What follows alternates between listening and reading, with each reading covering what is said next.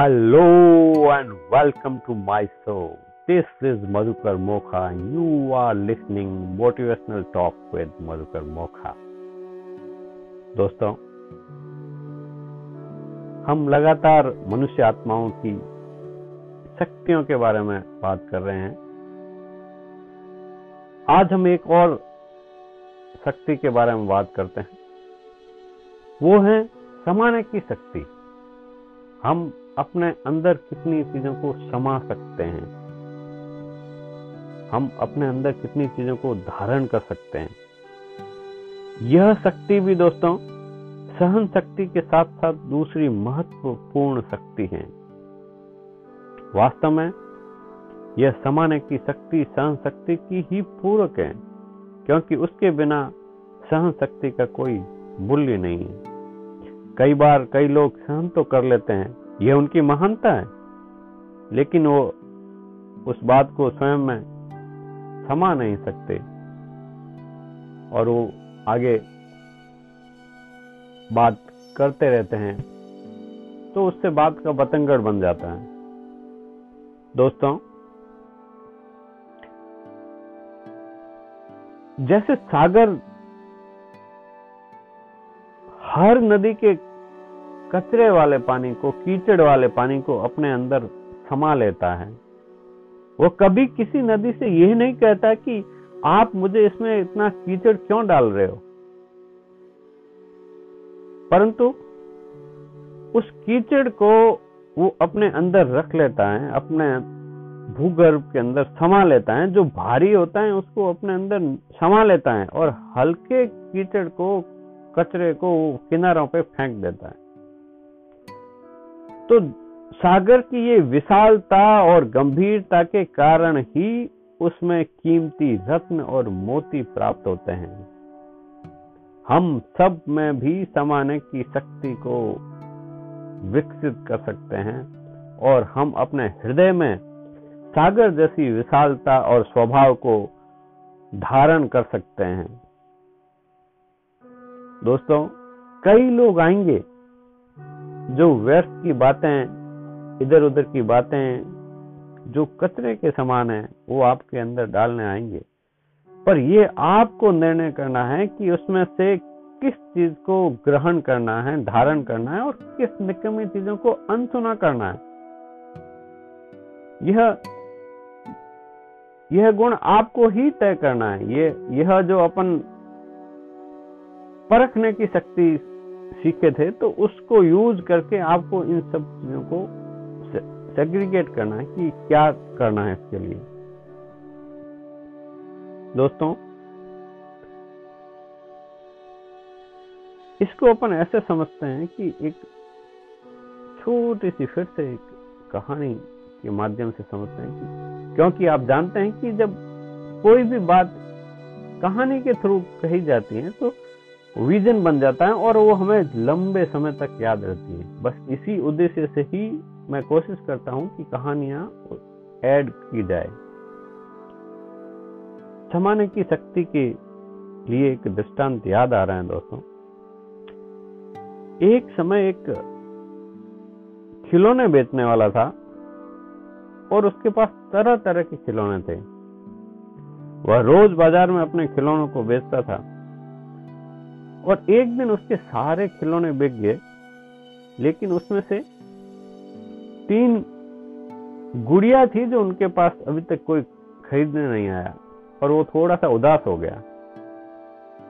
बोले, आज की बिक्री के अंदर थोड़ा सा कमी रह गई। तो उसने मार्केटिंग के लिए ज़ोर ज़ोर से आवाज़ लगानी शुरू कर दी। मार्केट में, भाई आओ आओ, गुड़िया ले लो, गुड़िया ले लो, शानदार गुड़िया, मस्त गुड़िया, अपने बच्चों के लिए ले जाओ।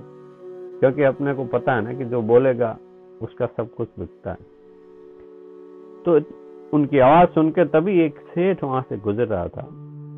वो खिलौने वाले के पास आया और उसने पूछा कि, चलो, घर जा रहे हैं तो अपने बच्चों के लिए गुड़िया ले लेते हैं। तो सेठ जी खिलौने वाले के सामने आए और उससे पूछा कि, भैया, खिलौने वाला इन गुड़ियाओं की क्या कीमत है? तो खिलौने वाले ने एक गुड़िया जो लेफ़्ट में साइड में पड़ी थी ना, जिसने पिंक कलर के कपड़े पहने हुए थे, उसको उठाया और बोला कि, बाबूजी, ये गुड़िया दस रुपए की है। तो बोले, ठीक है, तीनों दे दो। तो फिर उन्होंने दूसरी जो बीच में गुड़िया पड़ी थी, जिसमें पीच कलर का कपड़े पहन रखे थे, वो उठाई, बोले, बाबूजी, ये तो पचास रुपए की है। अरे ऐसे कैसे दिखने में तो एक जैसी दिखती है। और ये तीसरी फिर, वो एकदम चौक गया कि ये क्या है, एक जैसी गुड़ियों की अलग अलग रेटें कैसे आ रही तो तीसरे की जो येलो कलर की ड्रेस के अंदर थी, उसको हाथ में लिया और सेठ जी को बोला कि सेठ जी, इसकी कीमत तो पाँच सौ रुपए है। सेठ एकदम चकरा गया कि भाई दिखने में तीनों एक जैसी गुड़िया हैं, रेटें अलग अलग कैसे आ रही हैं? तो आश्चर्यचकित हो गए। और उससे पूछा भाई, एक जैसी गुड़ियों के अलग अलग दाम क्यों रख रखे हैं? तो खिलौने वाले ने बोला, बाबूजी, इनके अंदर एक खासियत है। मेरी गुड़ियाओं के अंदर खासियत है, उसकी वजह से ही इसकी रेट के अंदर फ़र्क है। तो बताओ, क्या खासियत है भाई? तो खिलौने वाला ने एक तार लिया और पहली वाली गुड़िया के एक कान में तार डाला तो उसके मुँह से निकल गया बाहर। और दूसरी वाली गुड़िया उठाई तो उसके एक कान में तार डाला तो दूसरे कान में निकल गया। और जब तीसरी गुड़िया की बारी आई तो कान से जब तार डाला तो वो पेट में चला गया। मतलब निकला नहीं बाहर तो पेट में चला गया। खिलौने वाले ने उस सेठ जी से बताया कि, सेठ जी, जो पहली गुड़िया है ना, जिसके कान में तार डाला और उसके मुँह से निकल गया, वो उस व्यक्ति की प्रतीक है।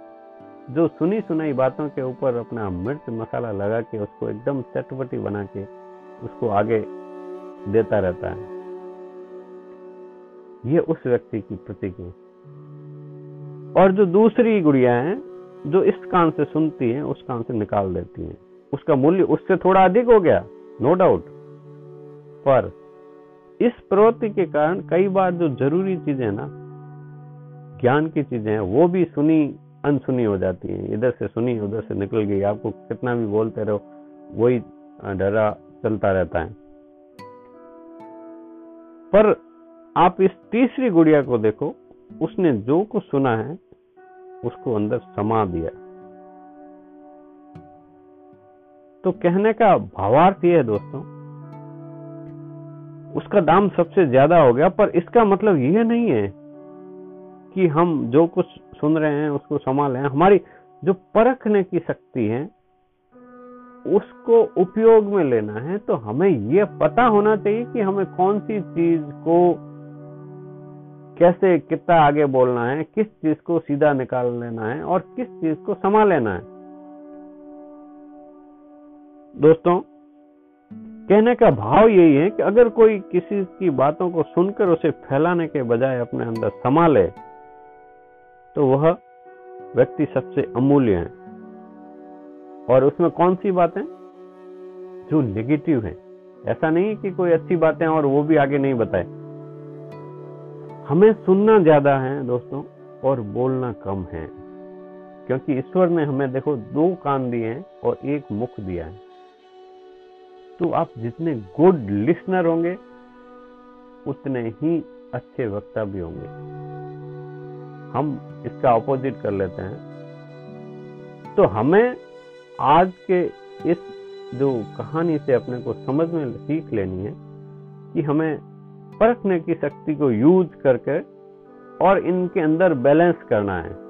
दोस्तों, एक आंकड़े बताते हैं कि नेगेटिविटी जो भी बात होती है ना, वो 25 आदमियों तक ट्रेवल कर जाती है। मतलब अगर आपने किसी की बुराई या कुछ ऐसी बातें सुनी है ना तो वो फटाफट फटाफट आगे चली जाती है। सुना, उसके ये हुआ, सुना, उसके ये हुआ, ये, ऐसी चीज़ें। पर अगर किसी ने अच्छाई का काम किया है, कुछ बढ़िया काम किया है, समाज के लिए कुछ खास चीज़ें की हैं तो वो सात आदमियों तक ही ट्रेवल होती है। ये रेशियो है। हम लोग नकारात्मक चीज़ों को ज़्यादा फैला लेते हैं। तो हम आज से ये प्रण लेना चाहिए कि हम अपने जीवन में जो भी सकारात्मक चीज़ें हमें सुनाई देती हैं, जो मिलती हैं, हमारे दोस्तों की जो खूबियाँ हैं, जो खासियत हैं, उसको आगे लोगों को फैलाएँगे और नेगेटिव चीज़ों को रोकेंगे। इससे ही महान और मूल्य हमारा बढ़ जाता है उस गुड़िया की तरह। दोस्तों, कल हम अपनी आठवीं शक्ति के बारे में बात करेंगे और वो बहुत ही अद्भुत होगी। इसलिए कल का एपिसोड ज़रूर सुने। तब तक आप आज हँसते रहें, मुस्कुराते रहें, खुश रहें, क्योंकि खुशियाँ बांटने से बढ़ती हैं दोस्तों। कल फिर मिलते हैं। जय हिंद, जय भारत।